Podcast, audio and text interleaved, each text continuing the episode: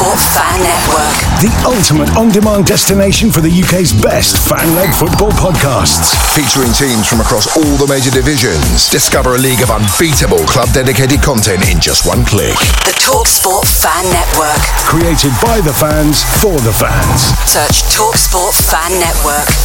The Talksport Fan Network is proudly supported by McDelivery, bringing you the food you love. McDelivery brings a top tier lineup of food right to your door. No matter the result, you'll always be winning with McDelivery. Order now on the McDonald's app and you'll get rewards points delivered too. So that ordering today means some tasty rewards for tomorrow. Only via app at participating restaurants. 18 plus rewards registration required. Points only on menu items, delivery fee and terms apply. See mcdonalds.com. The Talksport Fan Network is proudly teaming up with three for Mental Health Awareness Week this year.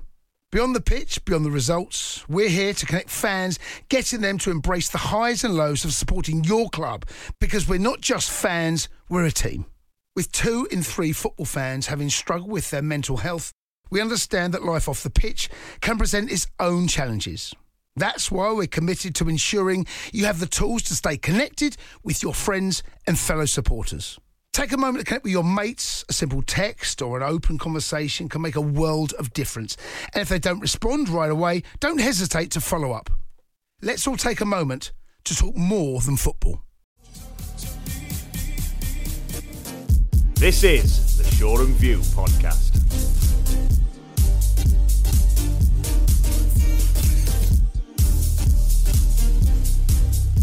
So delighted to welcome to the show for a chat with us. It's the one, it's the only, it's ooh ah, Bob Booker. Bob, how you doing, mate? I'm all right, Jonny. How yourself? I'm not too bad. Obviously, not the season we uh, we all thought it were going to be, but we're Blade, so it's never easy, is it?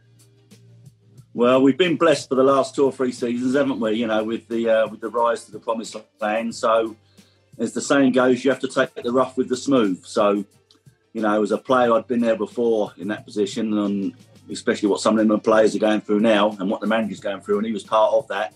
Yeah. When we had our season where we didn't win a game till Christmas, so. Uh, yeah, so it's a tough time, but it's a, it's a time, as you say, the Saints, you know, we've got to stick together. The fans have got to stick together, and the players and the football club, and uh, come out the other side of it, hopefully. Definitely. What, one thing I want to touch on in there is uh, one thing that quite a few people have asked me to ask yourself is is there any similarities? Because I know that when you joined us from Brentford, you spent nearly a decade at Brentford before joining us. You, you ended up as a cult hero with the Blades, but you didn't start out that way, did you? And you had to take a bit of uh, rough criticism from from the crowd, and, and you won them over. Is it? Is there? Was there anything to that, or did you just do what you do best and hope that that won them over? Uh, it's all about being strong in your with your own mental side of it. You know, I, I had the managers backing, so you know, at times I would sit down with Harry, and Harry, you know, he knew I was struggling. I knew I was struggling. I wasn't really, I wasn't really up to uh, match speed with Sheffield United, having come from really not really playing in the Brentford team that much. Really, I'd had a bad knee injury, so I was looking to wind everything up. My contract was coming to an end, so I was on the downward slope really. So to, to do that change, it was it was a massive change for me. And uh, yes, I did struggle, and, and rightly so. You know, the criticism came, and you know there was they was probably expecting a a 32 year old experienced player who played nearly 400 games, which I had in the lower leagues. You'd think it would fit well, but uh, the fans were very demanding on that Kop, I have to say. But uh, for the right ways, you know, they want someone that's going to produce and, and give 100%. And I was given 100%, but I wasn't given the quality that I should have been giving the fans. So uh, it took the time for me to come through that, and it, it, it, changed at Mansfield one night. But I think having the family around you and having Harry around you to uh, to tell you, you know, I'm going to keep putting you in the team. That's that's what you want to hear from the managers, and the players be behind you. And it's one of those, you know, as a player, you all go through them situations. If you're a goal scorer, you're not scoring, you're having a dry run. What do you do? Do you put him out the team or do you carry on? So my head was in the right place to carry on, and I believed in the ability that I had, albeit limited, to get around the pitch and and get in contact with the game and and do what I was good at. You know, breaking play up, you know, giving it the ball to the wingers, winning my headers, winning my tackles. And it took a while for that to happen. So I was well off the pace to start with, which which affected me, and the crowd realised that. And you know, that's where the, the stick comes in. But as I say, you just got to take it on the chin and either fall by the wayside and and don't don't keep getting picked, or you go through it. And for yeah. me, I, I, went through it. Uh, as we said, that turned around and you became a, a, a cult hero with the Blades. None more so as when you actually left us, and you were. I think you were introduced on the pitch, weren't you? Uh, before one of the Steel City Derby games, yeah. and uh, ended up jumping on the Kop to a bit of a frenzy, from what I've been told. You, you, just sort of touched on that, and straight away that now my arms, the hairs on the back of my head. I remember that day vividly, and I was I was due to play against Sheffield Wednesday that day. You know, I think it was a full house of about thirty two thousand, and we were playing uh, we were playing the pigs, weren't we? So, uh, you know, that was a big game, and I, I I got called into Harry's office, you know, a few hours before that game, and said that Brentford had come back in for me, and I had no interest in leaving Sheffield United. Uh, albeit my age was was cracking on a little bit, and I, I still had a year of my contract left, but Brentford were offering me sort of a, nearly a two and a half year contract to come back down south, and I didn't want to go. But Harry, being Harry, sort of said, "Listen, you know, not so much financially, although it was a good deal, but you know, we can't probably prom- promise you another contract at the end of this season with the way your knee is and the way your age is. So, you know, it's probably best that you do go back home. My home was still down south. I was still in digs at Sheffield.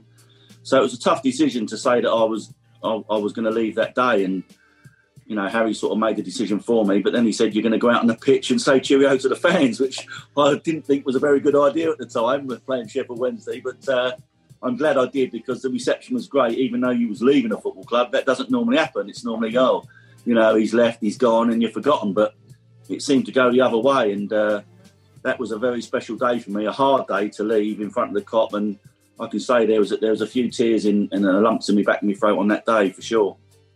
Yeah, and my old man has been pestering me, and I mean absolutely pestering me to ask you what it felt like when you jumped on that Kop. As he said, the hairs were sticking up on the back of your, your, your arms and your neck. Just thinking about it, then. Yeah. He, he, he, always tells me that that worked that crowd into a frenzy, and it, it really gave them a platform for that game. And he holds you responsible for how for how uh, how hot that crowd were that day. Yeah, well, I like to think so. So, when I, was, you know, when I went to the Kop to start with, I did a sort of a, all, all around in our half the pitch with John Street and, and the, the uh, South Stand and that. And obviously, the Sheffield Wednesday fans had got wind of things, and they was trying to come back with a bit of banter, but it weren't happening. So, uh, I think it hopefully, if it did stir it up, and I, I, was a little bit responsible for that result, then that makes me very, very happy.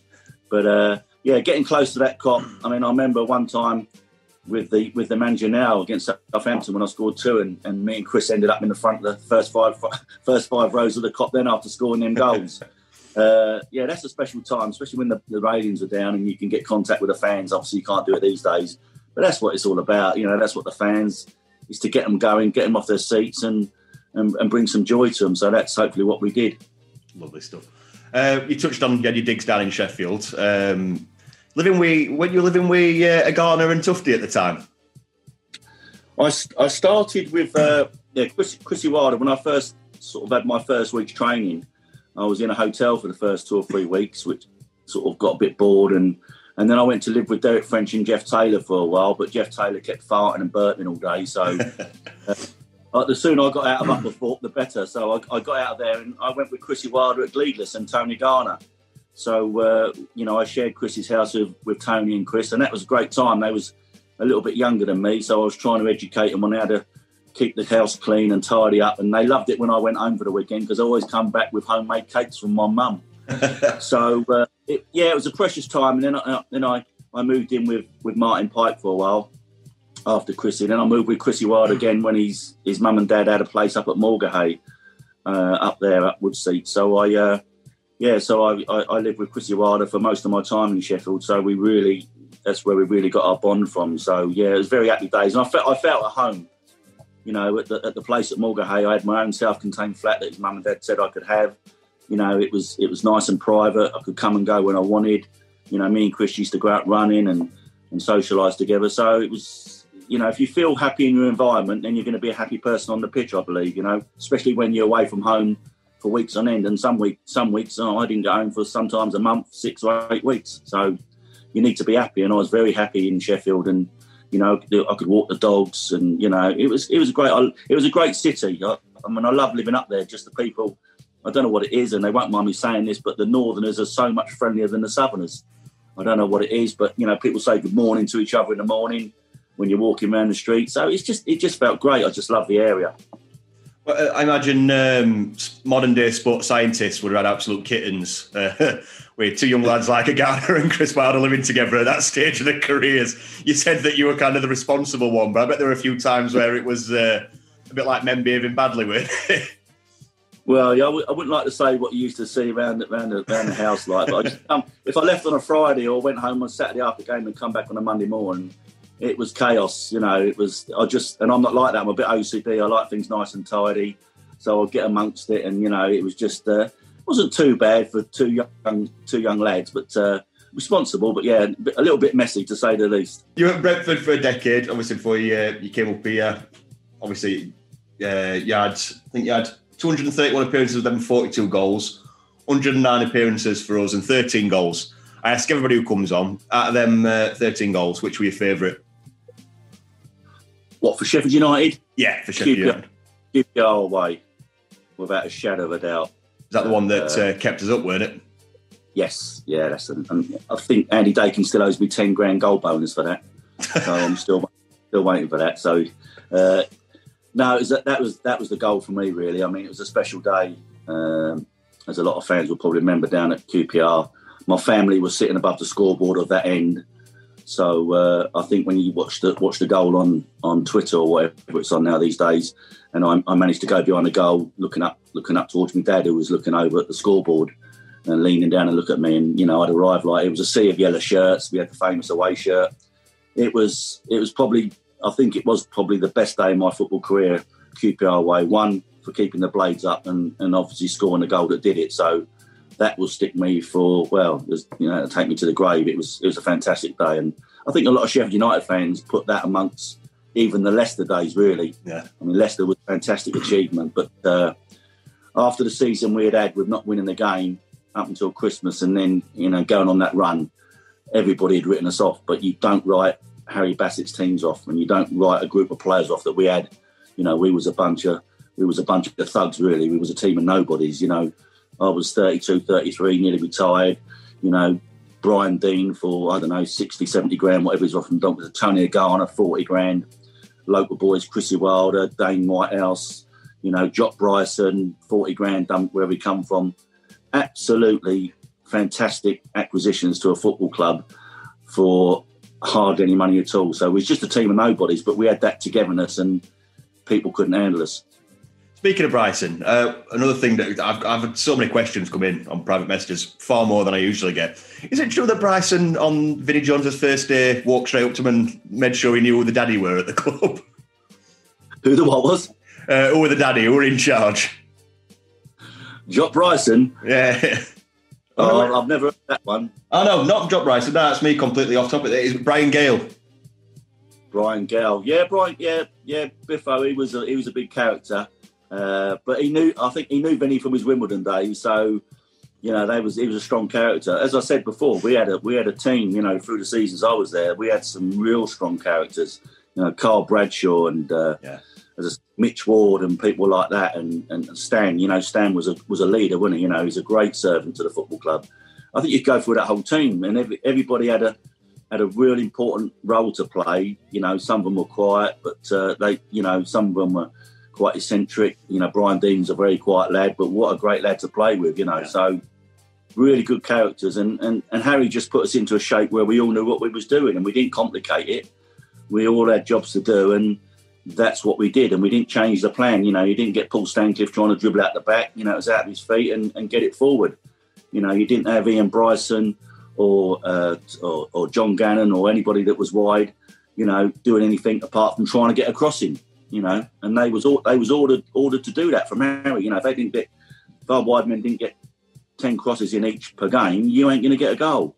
So it wasn't rocket science, but it was it, it was a cultured system that we all knew what we had to do. And you know, if I was going to try and come short and get off a centre half and try and be something to Paul Gascoigne that I'm not, then Harry would let me know. So you know, get it out your feet, get it in the corners, get it in, and it worked. And it, you know that's that's what that's what we did. I think that's one of the problems we've got maybe in this season is uh, with Sheffield United. Last season we were so ruthless in knowing what we needed to do with the ball. I mean, it was a different system, and people kind of got it caught unawares. But we were getting balls in the box, and we were doing what we were good at. Do you think we're too dithery this season? Maybe. Uh, I don't. I don't think. And Chris wouldn't have changed his plan. Obviously, the rest of the Premier League now have probably done a little bit of homework and didn't expect what was coming the first season when Chris got in. You know, when we got to the Premier League, Yeah. they didn't know what was, but they didn't know when we was first there, and we, you know, we we stayed up. So now teams have, you know, have chance and they've worked it out a little bit and they changed their tactics. And to be and to be fair, you know, the football club or Sheffield United has had a, a big turnaround with players since last season. Yeah. Uh, there's no excuse because Chris will still be sticking to his guns, but that takes a while as well for players to settle in and get used to the system that Chris wants to be playing. So it's a bit of a mixture of things, really. But uh, you know, last last season it's going for you. Like Chris said the other day, there's big moments, and last year they fall for you, you take them, and you need a bit of luck in football. You know, I was at, I was at the Brighton game last night, and you know, one little instance on VAR, and you lose two one at home to your local rival Southampton. Yeah. And it's all about big moments, like Chris says. And I think if, if you're in them positions, you know, against Leicester, Jamie Vardy, 90th minute, he scores. No disrespect to uh, Sheffield United forward, he might get in that position and he doesn't score. Sometimes it's just that little bit of quality that you're playing up against. And you might have to hold your hands up and say, look, you know, we've been beaten by a bit of quality. It hurts, but you still got to try and compete with it. So it's difficult. It's it's tough. It's tough. Uh, in your view, if that were Harry Bassett in that situation, would have been if, would he have been screaming at his centre half for not uh, taking one for a team and taking Vardy out in that situation? Probably, yeah, probably, yeah. That's that's the, that's the way it is these days, isn't it? But Yeah. you know, the game's changed since since then as well. You know, any anybody if you're if you're pressurising anybody around the penalty area now, you can't make contact. No. You know, you and and if they get by you and beat you and stick one in the top corner, you hold your hands up and say, "Well played." But as soon as you make a bit of contact, you know, you just seen players, you know, whether they're faking it or that it's a bit of professionalism, they're going over with an easy bit of contact with a little nudge. You know, they click their own heels. It all goes on, and you can face the consequences from VAR. You know, the one last night was outside the box. If you know the referee sprayed the line outside the box, VAR, and now it's given inside the box. So it, it can be ruthless. You can. Uh, I mean, for yourself, you said the game's changed a lot there. Um, you, you came through at Brentford. How was your path into football? Uh, I know you you were yeah you window cleaning business, didn't you? And then Brentford took you on, on an Nearly. extended contract. On an extended contract. Uh, I was I, I came I came into football at 18. I didn't do an apprenticeship. I worked in a furniture factory for for four years when I left school because I wanted to earn some money, and then I was just lucky enough to get a Picture the scene. All of your mates around, you've got your McNugget share boxes ready to go. Partner this with your team playing champagne football. Perfect. Order McDelivery now on the McDonald's app. There's nothing quite like a McDelivery. At participating restaurants, 18 plus serving times, delivery fee, and terms apply. See McDonald's.com. The Talksport Fan Network is proudly teaming up with Free for Mental Health Awareness Week this year. As football fans, we often pride ourselves on knowing everything, from which substitution can turn the game around to the quickest route home to beat the crowds. However, when it comes to discussing feelings with our friends, we might not always feel as confident. That's why we're here to equip you with the right tools so you can reach out to those who can help. If your mates are struggling, let them know that the Samaritans are free to call on 116 123. That's 116 123. They are there to listen without judgment or pressure 24 7, 365 days of the year. Let's all take a moment to talk more than football. the, the groundsman at Brentford at the time. He uh, he was my manager on a Saturday morning where I used to play for Edmund, the same as Vinny, and there was just a little bit of a rope around the pitch with two men and a dog watching. Uh, no nets behind the goal light, so it went into the street when you when you missed the target. and I was I was doing fairly well as an 18 year old. You know, I was quite I was playing up front then, big and strong, scoring a few goals, and I, I was lucky enough to get a trial for Brentford against Brighton, and I scored two goals in that in that uh, trial, and, and it snowballed from there. A month later, I was signing professional forms. So it was a bit of a whirlwind, to be fair. Yeah. Uh, didn't, didn't really see it coming. I love the game, but I never thought I'd have the chance to, to do it as a professional. So, you know, after sort of playing a trial and six to eight weeks later, I was in the first team squad at Brentford at an early, at early stage was was a, was a massive turnaround for me. So, uh, again, I was very inexperienced and I struggled at Brentford as I did at Sheffield United in my early days, where the crowd, you know, I was I was young, but I was so inexperienced. So I got loaned out to Barnet under Barry Fry, which was an experience, I have to say. Uh, and that sort of that sort of grounded me playing at that level. in non-league. You know, you, you met some centre halves that you wouldn't want to meet out on a Friday night, and uh, it was it was it was a good learning curve for me. So that then I came back to Brentford, and then it sort of snowballed from there really, and I got in the team and become a regular. So that led on to. I think I don't think players really get trials at 18 years old anymore, do they? Uh, you either signed up to an academy and then filtered down the league system from a, a, young age, 14, 15 now, or that's it, you don't really get a career in the game. But to go from being 18 year old, getting a trial at Brentford, and then fast forward to being at Sheffield United and Harry Bassett telling you you're going to be captain for the Leicester game. How did mm. that hmm. feel for yourself? I mean, did, did he let you know a week beforehand on the day, or? Well, it was probably the week before because poor old Stan had got a hamstring injury uh, leading up to the Leicester game. So it wasn't really on the radar to be captain. I mean, I was one of the Southerners. I was probably one of the later players to be in the squad from when um, from Harry brought me up. So there was, you know, it could have, you know, it could have been any any one of anyone really. You know, it could have been Mark Morris, it could have been Chrissy Wilder being a local yeah. lad. Could have made him captain. Could have made Brian Deane captain. Uh, Colin Hill, he was an experienced pro. So Ferrari just to me a couple of days before and said you're gonna you're gonna take the team down the tunnel at Leicester, that was that was a very proud moment. And uh, I remember that vividly and being in that tunnel and, and I could look, I could see down the tunnel and see the sea of yellow uh, yellow shirts and all the fancy dress on the far side because we took over most of the ground that day. And then I just remember looking round behind me and seeing that group of players and thinking, oh, come on, this is it now this is this is the big time. Let's go and produce. So uh, I had every confidence in the in the group I had behind me. It was like going down into war. Really, it was. We were ready for it. You know, we couldn't have been in a better place. Didn't, it start didn't start the best, but we was in, we was in the best place to go and deal with it. How does that feel as a player? Just seeing because uh, again, you wouldn't see that nowadays. Just four sides of a ground, I think, weren't it, or three sides, just completely took completely took over. Right, bottom and top tier, wasn't it? And then from the low side, it was all the way along. So you're yeah. probably looking at 50,000 blades there. And most of them were predominantly in fancy dress, which was quite bizarre, really, because again, you know, every time we scored or equalised or when we went in front, there was a pitch invasion. Yeah. And I just remember trying to tell people to get off the pitch, and I was telling like Mickey Mouse and Donald Duck and Spider Man, and you know, Captain Marvel, get off the pitch. You know, we've got a game going on. Everyone, everyone in front of me was on their knees, and they was in fancy dress it was quite bizarre, really. It was, and there was a cardboard cut of myself. Someone went on with a cardboard cutout, life-size cardboard cutout of myself as well. So I was telling myself to get off the pitch. It was, it was a bizarre, bizarre day. It was absolutely, it was, it was, it was a fantastic day. You know, one, yeah, great, happy, happy days that was. Leicester away first thing I want to say is whoever brought that cardboard cut out of yourself into the ground, own up now, mention it on Twitter and tell us one where you got that cardboard cut out from, and two, send it in so we can get it to you. well, I, I, want, I wanted it, but I'll tell you what happened with it, uh, Jonny. Uh, we, we, I think we went out that night. We ended up going into Josephine's when it was open. Yeah. And yeah, and really, I think it ended up in it ended up in by the door, just inside the door as we was coming in.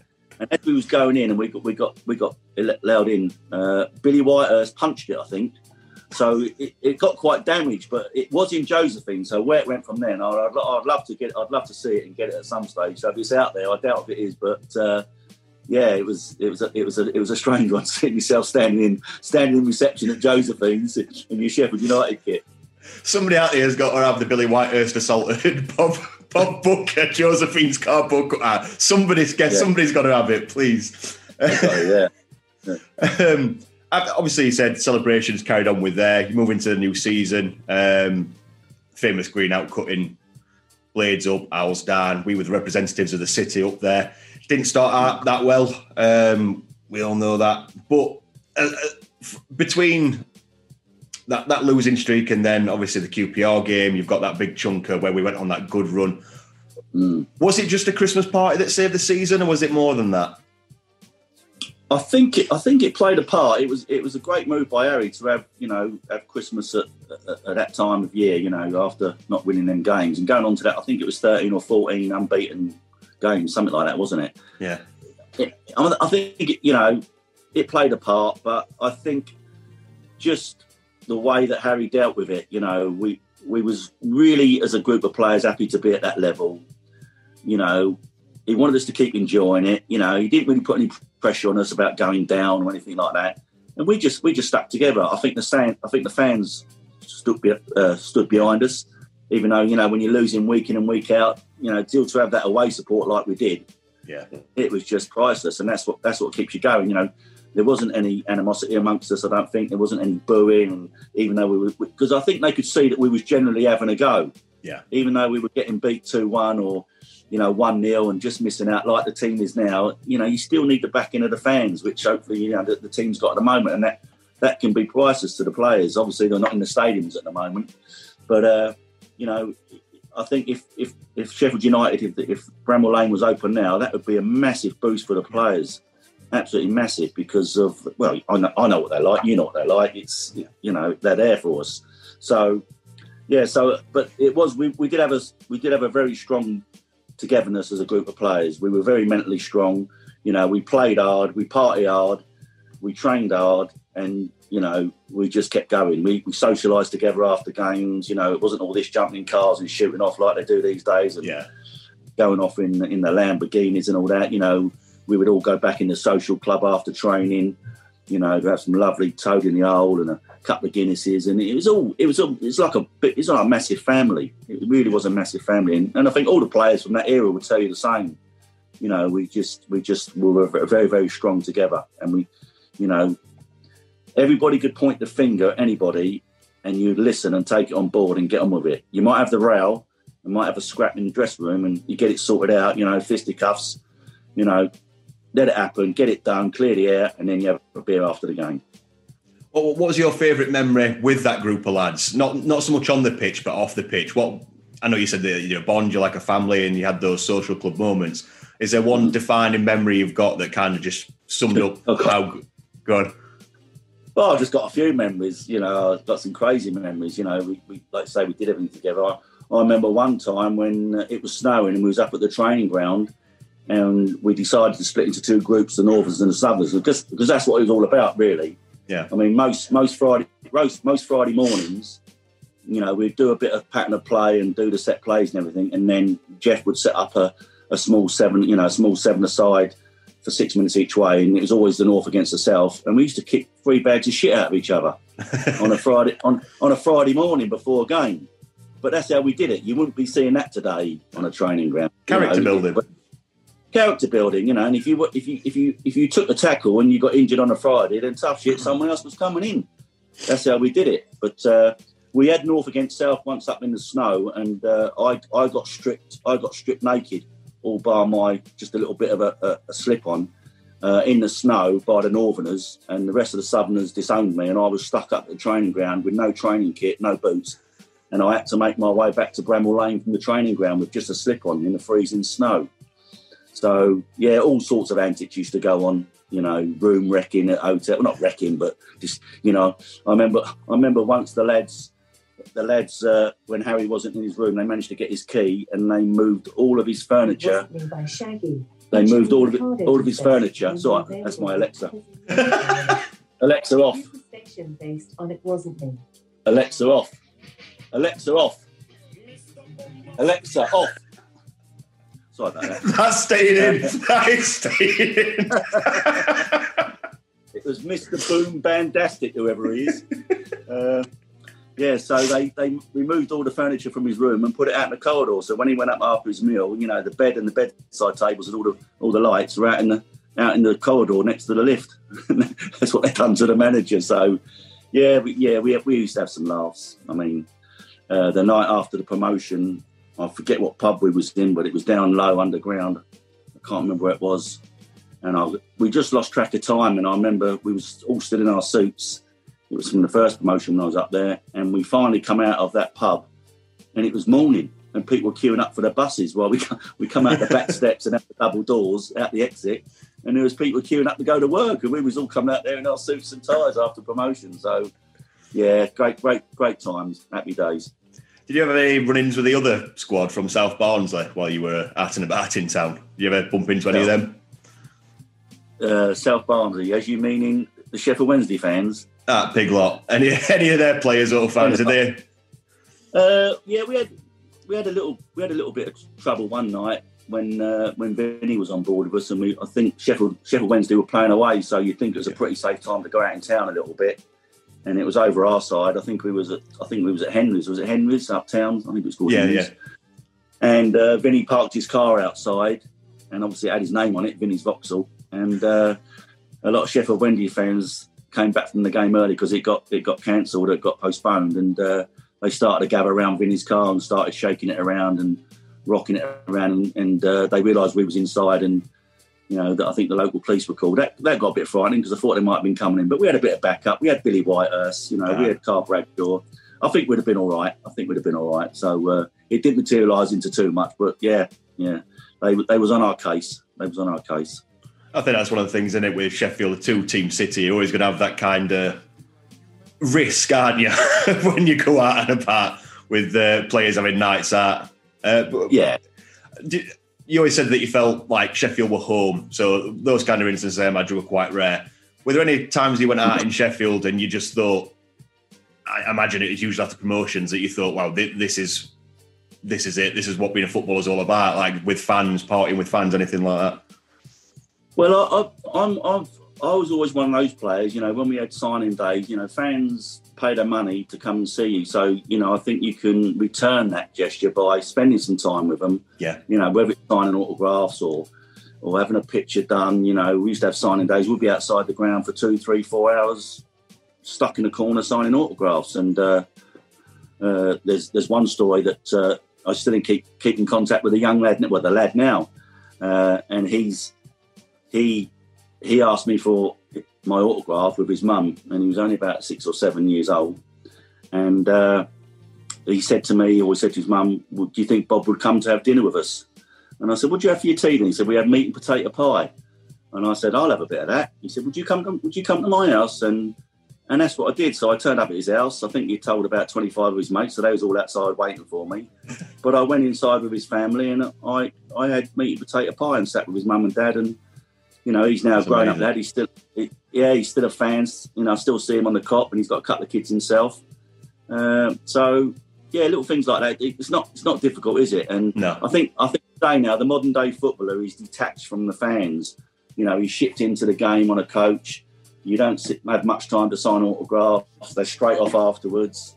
You know, it's you, you know when you go out, you're in the public eye all the time. So it's it has changed considerably. But I, you know, my first thing, Mick Rooker, you know Mick Rooker, I think he used to take me around to the pubs and the clubs, and I'd go and sit with the fans and have a drink. And I just I found that quite normal, and I enjoyed it. It got to, Yeah. it got to, you know, you know, you you get the odd time, and I was at the pictures once over at Crystal Peaks, I think it was, and in the middle of a film, a couple of supporters had spotted me in the middle of the film, and they they they jostled their way along the middle of the row, asking for an autograph while the film was going on, which was a bit embarrassing, but I couldn't turn them down.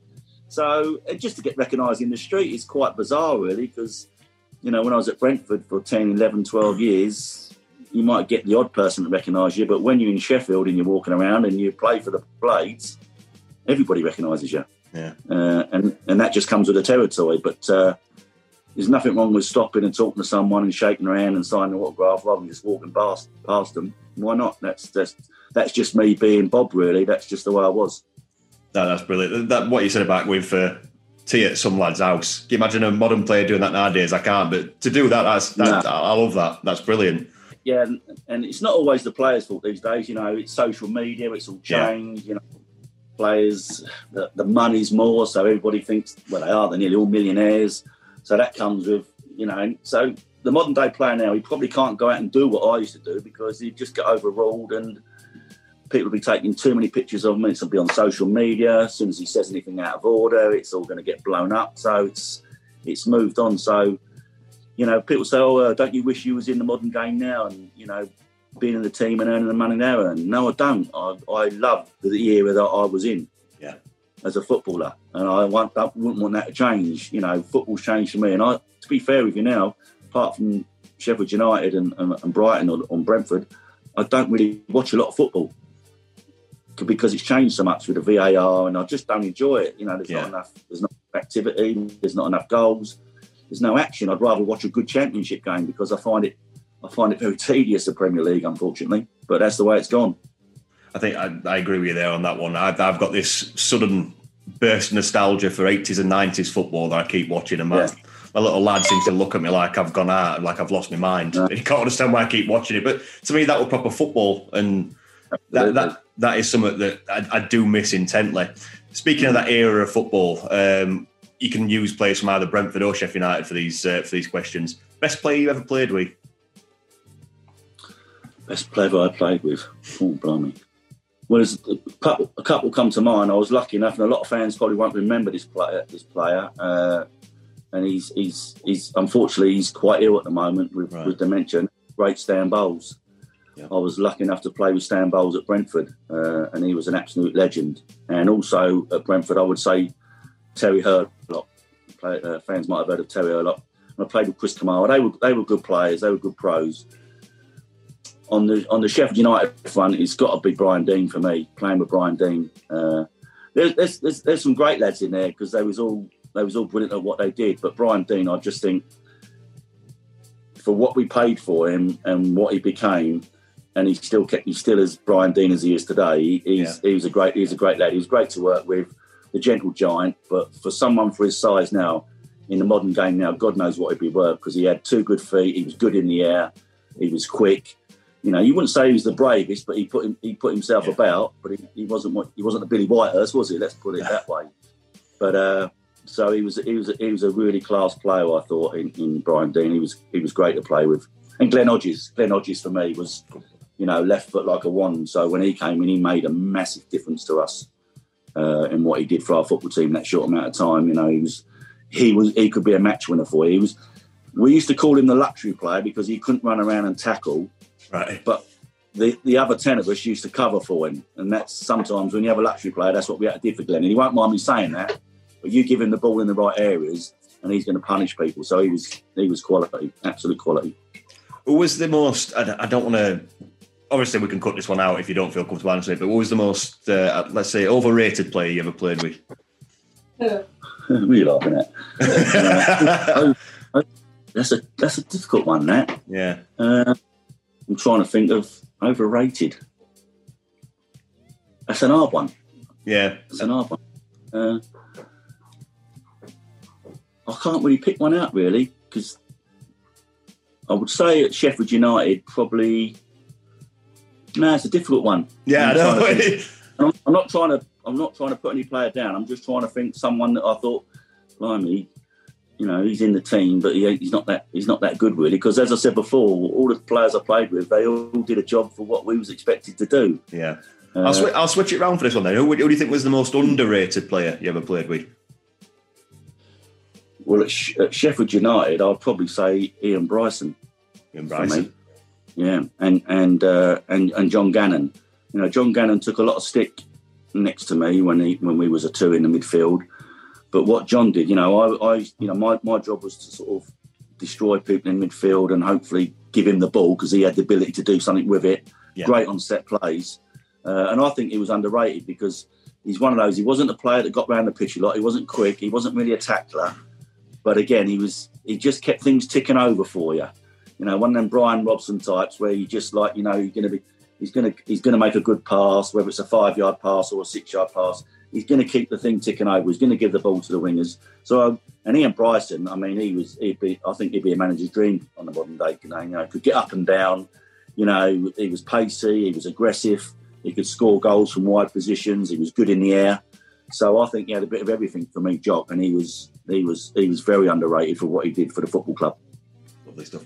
Now, we're, we're going to wrap it up here. So, you've got a book out, and I want to give you a chance now to tell everybody where they can go and buy it from. Yeah, well, the book's the book. Yeah, the book's still out there. Ooh Aah the Bob Booker story? Uh, it's been out for probably about eighteen months, two years now. It's still going in the in the club shop. You can still get it on Amazon. I think it's something like ten ninety nine. Nice little Christmas present for everybody. It's the life story of me from coming from factory floor to the professional floor.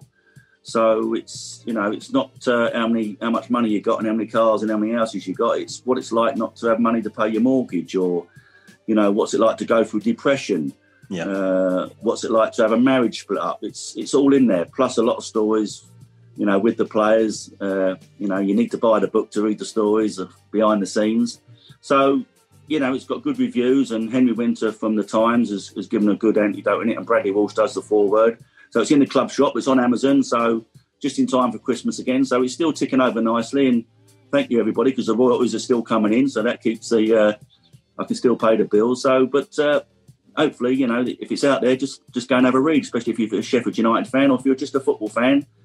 You know, from the 80s and 90s, what it was like to be a player in that era. Lovely stuff. Bob, thank you for coming on. It's been an absolute pleasure talking to you. Thank you for everything you did for the club. And I mean, Sheffield United mug. Bob, again, thank you so much. And up the blades.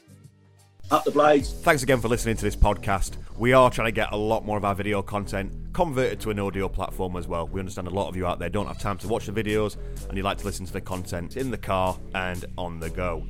We are hoping to get a lot more of this to you. But if you haven't done already, please head over to our YouTube channel. Please give that a subscribe. Please follow us on social medias Instagram, Twitter, Facebook, and the rest.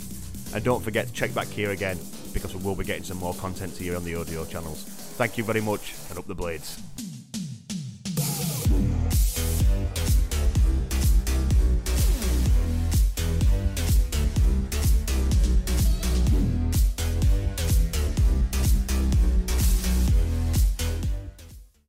The Talksport Fan Network is proudly teaming up with three for Mental Health Awareness Week this year.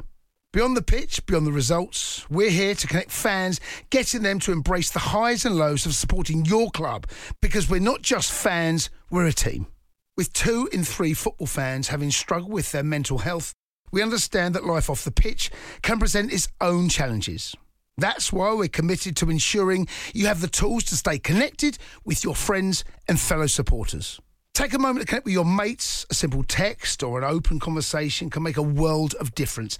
And if they don't respond right away, don't hesitate to follow up.